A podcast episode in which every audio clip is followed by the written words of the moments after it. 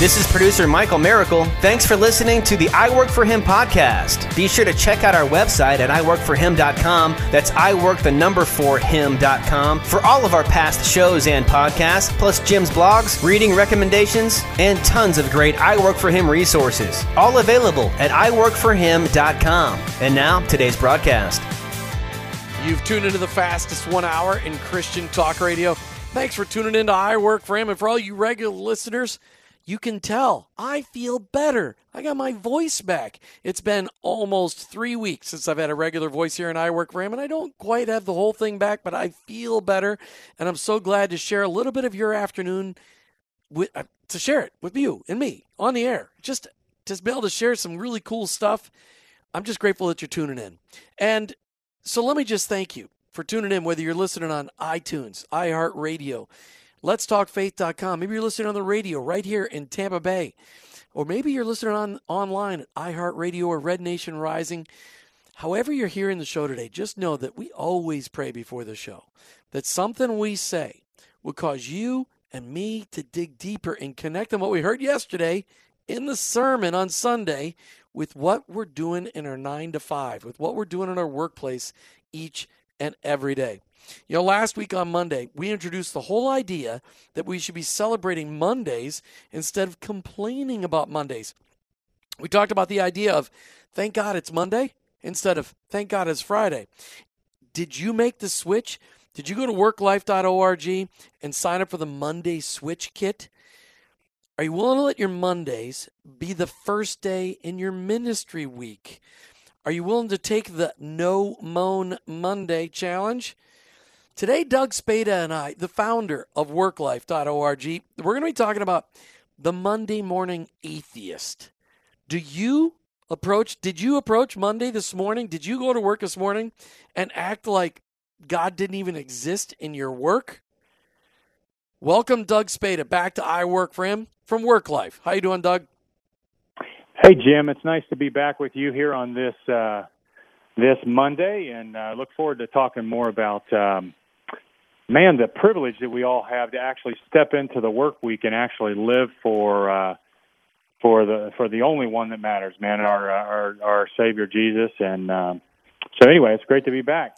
You know, I, I don't know. Let's just let's go off script a little bit today because it's always more fun when we do it. And I always, just so you know, people, I always warn my guests what kind of questions I'm going to ask them. But sometimes I go off script, and that's just part of the fun of radio. Doug, yeah. what did you hear in your sermon yesterday at church? that you were able to go, that's perfect. That's that is going to help me and all these people I'm sitting next to connect mm-hmm. their faith and their work. Mhm. Yeah, did, you know, you know what it was is that um uh, it was more in, about uh, uh, the intimacy of how how much my heavenly Father loves me and how special He created me.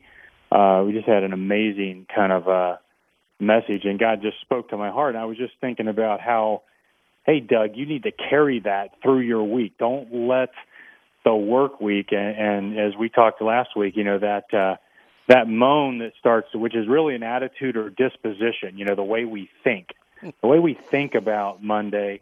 Uh, don't let it sort of creep in there and steal this this intimacy that you have with your heavenly Father as you work. I mean, because um, you know, just to, to bridge that a little bit, Jim, we we talked uh, last week a little bit about how work is actually a spiritual act, right? right? Work is not just a job; it's actually a spiritual act of worship uh, to our God. So, anyway, that's what I I kind of took away from the sermon yesterday, and uh, and uh, I'd be lying to you, Jim, if I told you that today has not been a challenge, though. well, I, I, wouldn't want you to lie to me. I mean, you know, you, you yeah. live in a busy city. A busy city. You know, Atlanta is a is a crazy area. What has been the biggest challenge already facing you today? I mean, it's just early on in well, the week. Well, um, you know, so just the challenge. I think everybody kind of uh, starts to. You know, sometimes it's maybe the the person you work for or things like that. For me, uh, I had some very critical deadlines, and all of a sudden, my internet, I just, for the first time in probably six months to a year, I just cannot get. So, uh, literally 30 minutes before the show, I'm running to a coffee house trying to find an internet connection so that I can actually send some critical documents and stuff. Yeah, that got me a little stirred up, right? So I'm, uh, I had to kind of stay in that that zone, that that kind of okay. Thank God it's Monday. Uh, and then there's other relational kind of different things and stuff that we that I have to balance and stuff like that. So, but it yeah, it's just it, it's, it's reality. Cra- it's crazy though at how that stuff impacts us, and if if we would take a moment and just step back and go, okay, but Lord, the fact that the internet just went down, that doesn't surprise you. You already knew this was going to come. All right, so mm-hmm. Well, let's just talk through this. What's the proper response? Because Jesus didn't get rattled and he got stuff thrown at him all the time. Yet, you know, I find myself moaning and complaining about the traffic. Now, I live near the beach uh, uh, uh on you know, on the west coast of Florida, and it's spring break time. And just about everybody in the world wants to go to the west coast of Florida at spring break time and, mm-hmm. and it's and it is crazy. It it stinks just to get in your car to go to the grocery store three miles away because you're it's going to take you twice as long as it does any other time of year. And, and, and I find complaining, and then I'm like, okay, but Lord, these people are all paying my taxes, mm-hmm. so I got to be thankful because we don't have income right. tax here in Florida, and that's because people come here and they can't wait to spend their yes. money. All right, but but what I heard yesterday in our sermon at the church we, where Martha and I went was all about the connection, getting involved in a small group and the power of a small group in impacting your faith because you get to live life alongside people. And instead of you just having your singular perspective on life and spirituality and work, being able to live that Christian life alongside other people and be able to share that with each other. And that was super encouraging because churches don't make it clear as to why a small group is so important. A lot of people think, well, I got to go to Sunday school. No, no, no. They were talking about the eating and the fellowship and, yeah, an occasional lesson, but about living real life alongside people mm-hmm. and making that real. And, and that's what the beauty of your ministry work life is so powerful because it takes it, it takes a practical approach and it, and it hits people right in the forehead. And, and, as we talked today about the Monday morning atheist and the fact that most most of us, until we actually started hearing about faith and work, we did. We approached Monday as if God didn't exist. That's it's right. crazy. Yes. You know, I, I want to I want to take a step back. On your website, you've done some incredible stuff with the banner mm-hmm. ads across the top, and you have a couple of the banner ads where you've got the "I work for him" symbol right on there. And so I want to drive people to, to worklife.org, worklife.org, and look for those banner ads where "I work for him" is on there, and it says "Let's make the switch." And go there to find out all about the Monday Switch Kit that you can get. Mm-hmm. We'll be giving one away today on the air. The rest of you can go onto the website, worklife.org, and get the Monday Switch Kit. All right, so Doug, let's just review for those people that didn't tune in with us last week. What is the Monday Switch all about? Yeah, well, uh, the Monday Switch is, uh, is it's really a challenge, right? So we're we're really um, trying to sort of issue a, a challenge to the body of Christ. And so, if I can, I can just give you the sort of the formal uh, uh, spiel on this is that you know the Monday Switch is a biblically inspired call to action. Okay, for Christians of of every vocation, right, to switch God on to work and live in ways that amplify the presence of our God on Monday. And we specifically focus on Monday because of all the challenges, and everybody listening uh, knows what those are, and they feel those. And and it, just like you brought up Sunday church, you know, the greatest impact of the church is really on Monday, right? As we as we launch out into the world, so it's he- helping people thrive at work on Monday. So anyway, it's a uh, it's a challenge, and so that's. Uh, that's what we're doing with the Monday Switch is just helping people sort of walk through that experience. The Monday Switch is a very practical six Monday experience. And so you just walk through that. It's very simple. You go through it with another person or yourself or a, or a group, like uh, like you were just saying. And uh, we find out about two or two or three weeks into it, people go, "Man, you know, Jim, I'm not even thinking about work or thinking about Mondays the same again." So yeah, that's well, uh, that's and that's the really the point. Is. That's really the point. So many of us, and we've all done it. Everybody listening is going, "Yeah, you bet." I have, be- I have been bemoaning Mondays all my life, because we learned it from our parents, and who learned it from their parents. Well, not you know, if their parents grew up on a farm, they didn't necessarily learn it from their parents because every day was the same. But for those of us that have had industrial-based jobs, we've been moaning about school that starts on Monday. We've been moaning about going to work on Monday, about the traffic on Monday, and, and everything's complaining about Monday when we realize that our workplace is our mission field, and all of a sudden we should be thanking God for Monday sending us on our mission field. Please check out Work Life on their website, worklife.org. Worklife.org. Make the Monday switch. Doug, as you were exploring your whole faith and work, and as you started to realize, hey, there is something broken here that I'm not hearing at church, I, I, the, what was the biggest thing that smacked you upside of the head that said, wait a minute, there is uh, my attitude towards Monday is decidedly wrong. Well, how how did you figure hmm. that out? Yeah, uh, well, unfortunately, Jim, I, I, I wish I could say that I figured it all out before I had to go through a lot of pain, but uh, that didn't happen. So a lot of it was uh, frustration and pain, and and uh, I think uh, everybody listening can probably uh, relate to that feeling of like you really, really want to, you love God but then you find yourself just kind of getting into the workday and you're like, where did he go? You know what I mean? Or what happened here?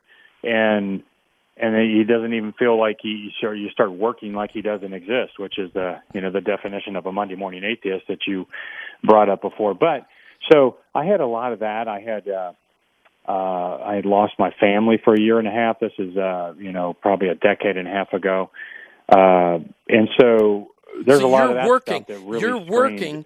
You're working had yeah. actually damaged your marriage relationship. Yeah, I mean, uh, you know, there, there was uh, be, uh, besides just wounds that you kind of drag in from childhood and have to reconcile all that. Uh, right. Uh, you know, work sometimes is a uh, uh, you know, is a place that uh, you can either hide, as as many know, right? You can, you know, yeah. I, I we we we were going to talk about this last week, but I was thinking about this. You know, everybody talks about like work and overworking and things like that, but if you think about a continuum, Jim, there's there's there's working too much, and then on the other side of the continuum, which is just as much of a sin, there's slothfulness, right? So you have this you have this two side that you need to sort of balance, um, you know, which is overworking or, or work as an idol. Actually, both of them are idle, right? Idle sure. and then being idle. one's slothfulness, one's actually worshiping work in the wrong way. So it's uh, we need a proper perspective of that. Uh, perspective of that, but yeah, well, I think so people. I, I, I think people will that. worship. People will worship pleasure as much as they will worship work. I mean, you, you get both. Yes, yeah.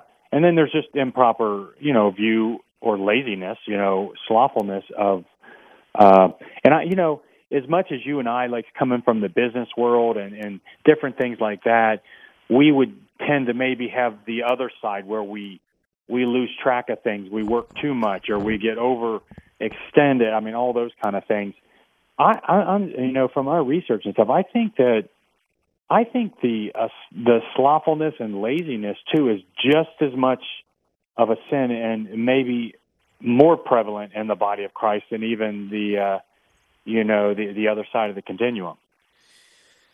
So let's talk about the person you call the Monday morning atheist. First of all, what mm-hmm. is an atheist? Hmm. Well, the general def- definition, as most people know, is uh, of an atheist is uh, you know someone who does not believe in God. Now, I know that everybody listening, because I've you know with a book titled Monday Morning Atheist, you you can imagine I've seen all types of reactions over the years, right? I'm sure. and so most people may tune out, tune us out right now, saying, "Hey, you know what? I'm not." I'm not an atheist. I believe in God. I believe in, you know, the principles of Christianity. I'm Judeo-Christian.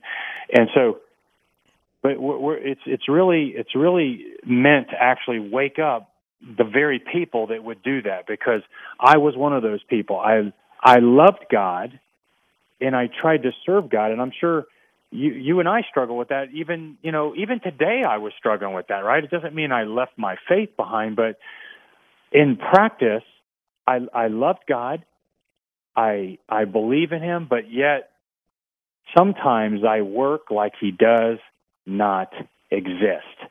We all know what that feels like. What about you, Jim? Oh, I, I just can't even tell you. When there I, I have an IT background, I have an insurance background, and I sold used cars for 15 years while doing both of those other things. And so I'm in I'm in a world where people put insurance agents just above you know uh, used car guys and lawyers. But I was also a used car guy, so I was I was two of the bottom categories. And, and, then I was an IT guy, and you know how everybody feels about their IT guy. They all love what the IT guy can get done, but they all hate the IT guy because he never gets it done fast enough. Yeah. Well, I was I was a lousy IT guy because I hated to do documentation, uh, but I could always come up with the problem solving. So as I look at my approach, you know, I'd be given a problem that I had to program around. I never prayed about it, but God knew the answer.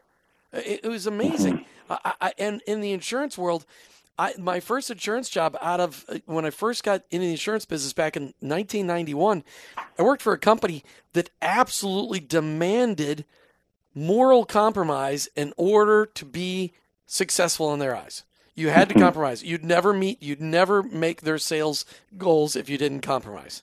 And mm-hmm. and and I and I I couldn't reconcile that. I'm like, there's something feels wrong about this, but I'm not sure what it was. But yet I heard nothing on Sunday about my faith impact in my work. It, it, in fact, during the first 10 years out of college, twice I tried enrolling in seminary because I thought, I really want to get in full time Christian work. This is what I want to do. I love doing ministry. Martha and I were doing a ton of youth ministry. I'm like, I got to get into the ministry. Nobody ever said, Jim, you're already in the ministry. What the pastors told me is, Jim, we need lay people, we need volunteers. But he never yes. said, hey, Jim, by the way, the insurance agency you run, that's a ministry. It wasn't until I started selling used cars and I did it with integrity that I realized that my business could be a ministry because when I sold used cars to people that were fixed and ready to roll, people were relieved. They didn't have to argue, they didn't have to, to barter or mm-hmm. bicker. Mm-hmm. And, and so I started to see a connection, yet I still, it was a heart kind of connection, but not a mind. I didn't realize, wow, this is really, this is really my calling. Mhm. Yeah, that's uh that is so true and I think that uh you know, you asked me a question before about kind of like, hey, how did this all start and stuff. One one of the things that I left out of that story, you know, I did have uh some tragedy in my family and pain trying to figure this out, but I also became um you know, very uh, I did the same thing you did. I thought, well, man, if I could just go do something spiritual, right? then somehow I could reconcile this, and that that obviously would be the way forward because I love God, right? So, but I but I had never really understood what we call sort of the theology of work, or never really heard that preached, and I I never been really released, right? And that's what most working believers we've seen over the decade or so is they really want to be recognized for who God made them, who God, what God called them to do.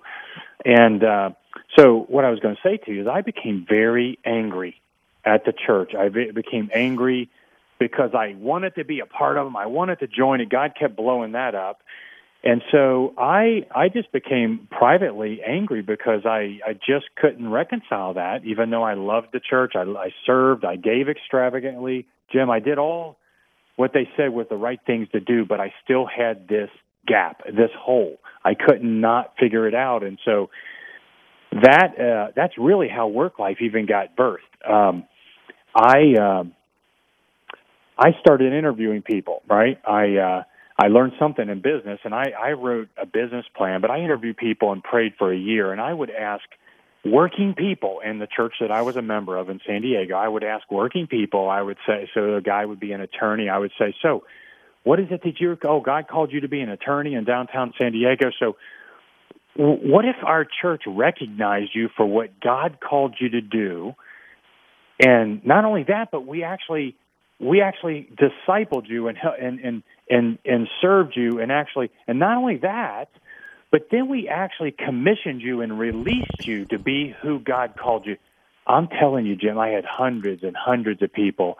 I gathered that information, uh, and I put it together in sort of almost like a business plan that I learned in business, and I presented it to the to the church staff, and it it was sort of groundbreaking. It was just plain New Testament Christianity, but it was groundbreaking in the sense that they started to see that oh, we this is a whole part of discipleship and releasing. So most of what the church does is not in that hour and a half on Sunday. Right. It's when they're they've exited the building, right? And so that was the start. Work life started was birthed out of that. Let me tell you one little story that I think will be encouraging. Is that right. I re- I remember uh, a couple weeks after we first started communicating this, the the ed- the uh, you know the teaching pastor he started teaching. I mean, it was just amazing. I mean, we everybody was just like almost in awe, like, oh my goodness, we've never heard this before, right? Well, I remember a San Diego County school bus driver. She came out from service one time, and this was a couple weeks into it, and I saw her across the foyer out outside the the sanctuary, and I said, "Hey, how was your ministry this week?" And you know, Jim, she turned around and looked behind her because she thought I was talking to somebody that kind of had some ministry in the church, right? Now I said, no, no, no, you're the San Diego County school bus driver. I remember you from a couple weeks ago. How how's your ministry going? And Jim, I wish you could have seen her face. She was like, first thing she said to me, Jim, was this: "You remembered me." I said, Mm. "Absolutely. Tell me about your ministry." Now, Jim, listen to this. For 18 years, she had been driving school buses in San Diego County. And when I affirmed her for what God had called her to do, she was sharing. You should have heard all the ministry that happened. I mean, these kids, she was blessing them. She was giving kids Bibles. Some kids came to the Lord. She had she was a roving missionary on a San Diego County school bus. And so I, I could give you story after story after story. Now, here's what I want to say, and we'll close that up: is this when that starts to happen across an entire church platform? Can you imagine? You you can turn a whole a whole city upside down because now you have people that are actually being deployed. They're actually they're actually on mission, and and if the church can actually uh, continue to disciple, continue to affirm. I mean, we even, you know, a lot of churches we've trained over the years actually have commissioning services. I'm telling you, where they lay hands on them and say, listen, Nancy, in the name of the Father, Son, and the Holy Spirit, I commission you as a, as a school bus driver in the kingdom of God.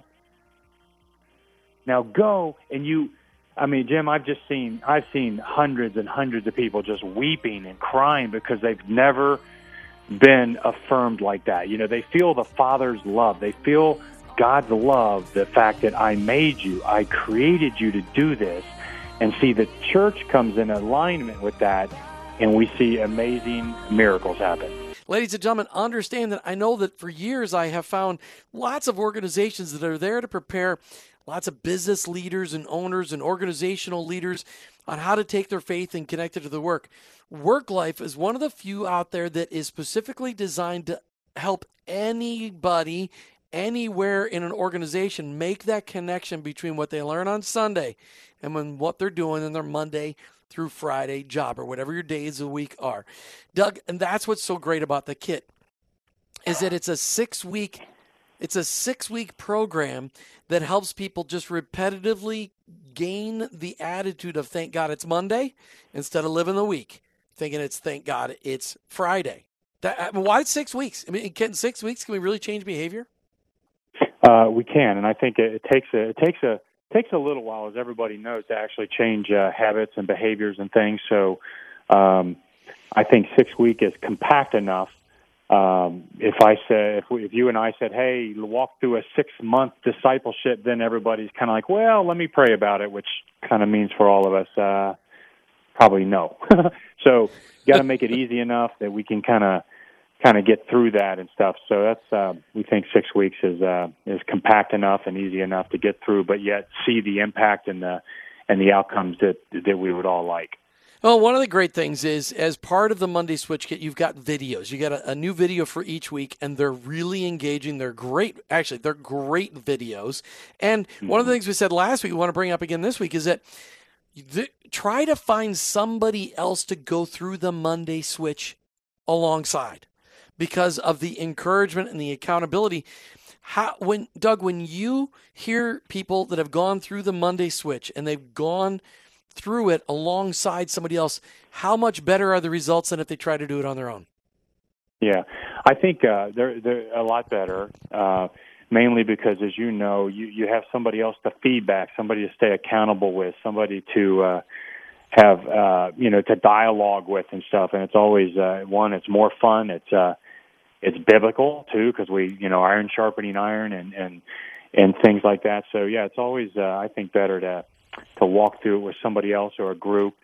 Then the neat thing about the Monday challenge, you know, and you use this Monday switch kit is that um, it can be done. Churches can can rally their entire church around this. Okay, a company leader. If you, I encourage you to get this and just look at it because if you have a Christian company or or you have the the uh, bandwidth or the authority to actually help people, this is a lot of fun because it doesn't just kind of it doesn't beat people over the head with the Bible. No. It just focuses on Monday. So a lot of people, and you, so you can create a no moan Monday in your company. Well, let's And explain so the no we- moan. Mo- let's explain. Just take a minute because you brought it up again. Let's let's talk about no moan Monday. What's the condition? You're talking about that people go to work and they actually moan on Monday. It's more of They a moan We've, uh, day instead of Monday. Yeah, yeah, yeah. There, we've done research, and there actually there's been done research also, uh, additional research that, uh, yeah, people people literally uh, they moan. They they they physically moan about Monday. They and they have attitudes and dispositions that actually are very harmful. I I think we mentioned uh, last week, but I'll, I'll mention them a real uh, real fast again. That you know the productivity of the American worker you know, goes down to about 30% on Mondays in in some form Holy- or fashion. Most people That's yeah, ridiculous. it is. It is. And uh most people hate Mondays. Now it gets very serious after that. Uh, Monday is the is the highest has the highest rate of suicide of all days across the world. Okay, Man. for the reasons we're talking about, there's anxiety, stress, there's just hatred of Monday. Now Monday gets get you know Monday gets a, a a bad rap, but you know Jim, the truth is, what is it that people really hate about Monday? It's that four-letter curse word that most people think. W O R K. For most people, work is a four-letter curse word. So it's work and the misunderstanding of work that people hate. Uh, Monday happens to be also the highest rate of uh, of suicide. Um, or I said suicide, but also heart attacks is what I meant. Heart attacks across uh, across there. So uh, So uh, yeah, the this is- heart attacks go up So on you got Monday. heart attacks, suicide. People are just absolutely groaning, and traffic is always worse on Monday than any other day. But when Yeah. you when you say that people, are, what they're really moaning about is the four letter curse word work. Honestly, I don't know about you, but I grew up in the church. I mean, I, I my mom and dad drugged me to Sunday school from the time I could be drugged to Sunday school, and I never, nobody ever told me. I grew up with the understanding that work came as a result of the fall. Uh, that work Yep. came as a result of the fall. So I grew up thinking that work was a curse, but that's not at all true, is it?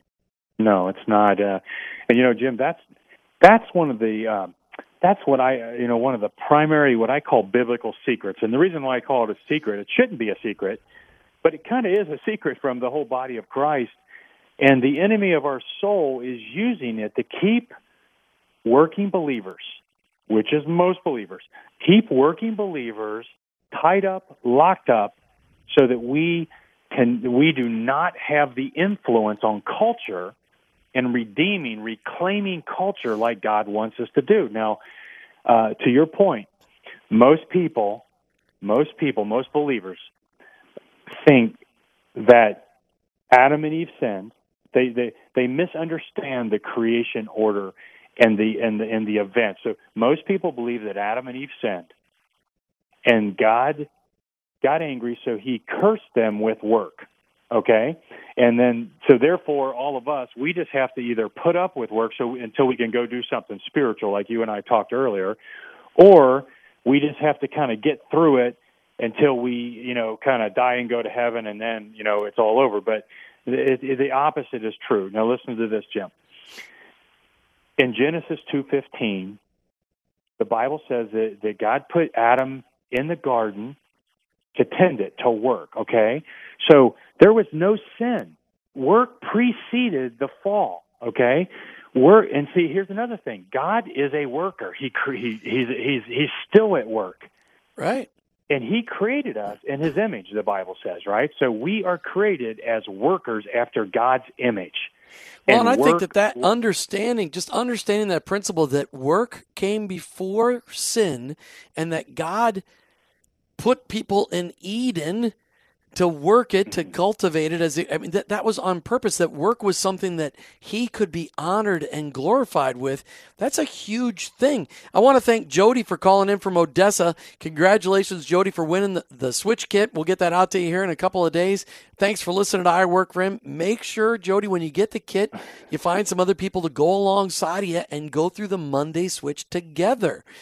But Doug, going back to your point on yes. uh, on that that we can uh, you say in the Monday Switch in week two that we can honor God while we're working. How is that mm-hmm. possible? I mean, I thought that only pastors could do that. Yeah, well, it's part of uh, what I was saying to you uh, is the understanding that that we're never more like God than when we're working. That sounds very strange, doesn't it? Now, you mm-hmm. probably think you're that God is probably most pleased with you when you're at church worshiping or maybe you're in your car singing along with the worship song. But here's here's this is going to be a mind blower for some people. If you go to that same passage that we just talked about Genesis 2:15 when God said he put Adam in the garden to tend it it's a it's a it's a Hebrew word called avodah a v o d a h. And it's it's the same word that God uses often throughout the Old Testament to mean worship. So see here's the truth Work is a spiritual act to God, before God, and your work is actually worship. So work and worship. So just like you have the most amazing spiritual experience, you know, singing or praising or whatever, however you express worship to to your heavenly Father, when you're working, God gets that same pleasure. So how you work and your disposition and your attitude and and and the way you honor your work and honor your employer and and honor the giftings that God has given you has everything to do with you being able to actually obey and to bring glory to your heavenly Father. So that's a that is a radical shift for most people right there, Jim. So from the tweet for today after the show is we are never more like God than when we're working. Doug Spada. That's I, I, like that. That's awesome. All right, so t- take me back a little bit. You said that your church in San Diego started yes. teaching this from the pulpit, helping yes. everybody to recognize that their work life was their ministry. Uh, and again, people, we're talking with Doug Spada from Work Life. You can find out more about him online at worklife.org. Worklife.org. Doug, is you no longer live in San Diego, California. You now you live in Atlanta, Georgia. That mm-hmm. church in San Diego, are they still teaching this? Uh, they're teaching it in some different forms. You know, sometimes it, it, it, you know, the ultimate goal, Jim, is that uh, the truths that we're talking about, they they move down into the DNA of the way that even the church right. functions. Okay, so that so that it's every part of it. Church, yeah. So Ephesians four eleven and twelve, you know, that that that we're called to equip the saints, or the churches to equip the saints for the work of ministry. So sometimes we have to grapple with the very essence of what is the meaning of that word ministry. To you and I, the way we just talked about growing up, we would think what?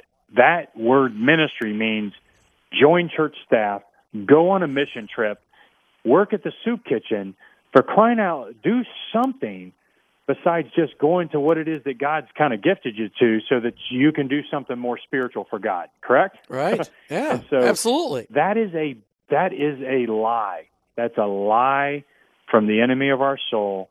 And so, like like we just got done saying, you're never more like God than when you're obeying and you're worshiping Him through your work. So, uh, back to what you just said before, the um, I love the subject matter of the church because you know one thing we do you haven't mentioned it yet, Jim, is we have helped churches all over the world because it's so leveraged and so critical for churches and pastors for those for those of you that I mean most of you hopefully uh, are fellowshipping with other people or at a church, but uh, you know that you can bring some of these truths and help your church or your pastor or because when a church starts functioning and flowing let me let me give you this. You know my mili- my background's in the military okay? Right yep. So i've i've spoken to tens of thousands of pastors over the years and i use this one analogy that nobody's going to forget okay uh, so jim this is this is about um, the true, what I believe the true biblical role of the churches with regard to working believers and actually equipping the saints for the work of uh, of ministry. Um, like my testimony and yours, and I think millions and millions of others, we we misunderstood. We felt locked up. We thought church was just about being spiritual on Sunday or going and doing that. And uh, not that the church doesn't talk about that or teach it, it's just that the translation over to the workplace and where we do life where we're called to actually impact culture, what we call the seven mountains of culture. Now, listen, God never intended the church to function like a cruise ship. Okay? From my military background, I told you, I, I, I, I, I thought about how God actually intended the church to function like an aircraft carrier. Cruise ships, you come on board, right? You play shuffleboard. You, you know, there's no accountability. Cruise ships go out, they hit a couple ports, and then they come back right to the same destination. On an aircraft carrier, the planes, the pilots, us that are equipped with different, you know, vocational skills and different callings, we go on board, we're trained, equipped, briefed on the battle plan, and then we're launched out to fly our mission, and then we come back to the to the carrier like we do church once a week. We get re-equipped, we get we give it new mission, new orders, and then we fly back out and fly our mission again. So here's here's it is. The church is not called to be a cruise ship, but an aircraft carrier.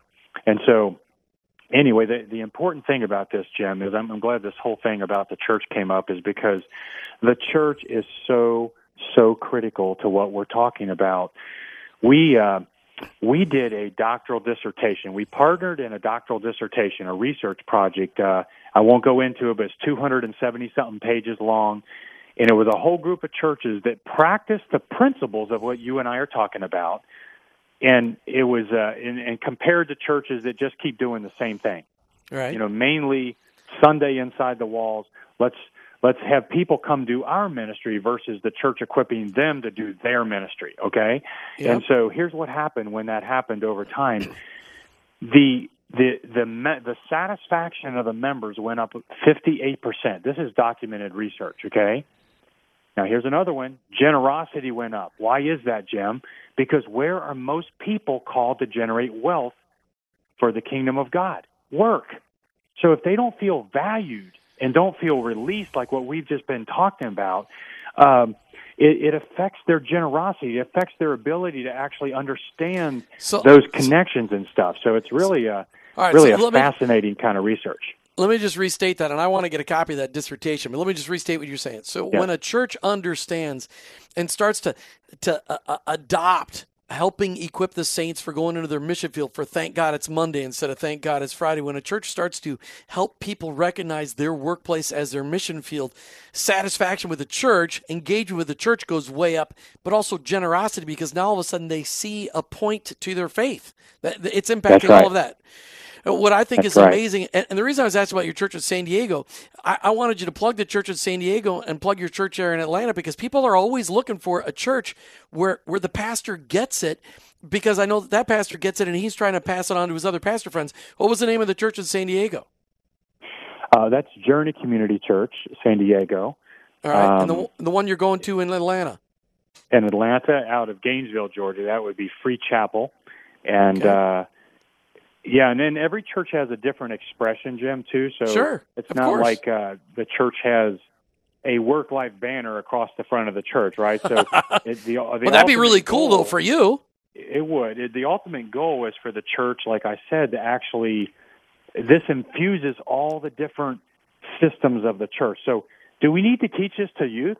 Absolutely. Yeah, so huh, sure. You know, they don't have to go through the same thing you and I have gone through, right? So, it these Imagine how that would improve are, service at McDonald's if we would do that. If we would teach kids at McDonald's right. that they got. I mean, what, Doug, we got to be done. We're out of time. But thank you so much for bringing work life to our attention. I look forward to next week when we really talk about the work as worship. I, am looking forward to that because that conversation needs to. We need to go deeper. But Doug Spada with Work Life. Thanks for being on I Work for Him today. Thank you. All right, as, you, as we come to the end of another show, just check out worklife.org, worklife.org, worklife.org. Make the switch. Look for the I Work for Him logo on the Work Life banner. Worklife.org. You got to do it. I've done it. Martha's done it. It's phenomenal. You've been listening to I Work for Him with your host, Jim Brangenberg. I'm a Christ follower. My workplace, it's my mission field. But ultimately, I work for Him.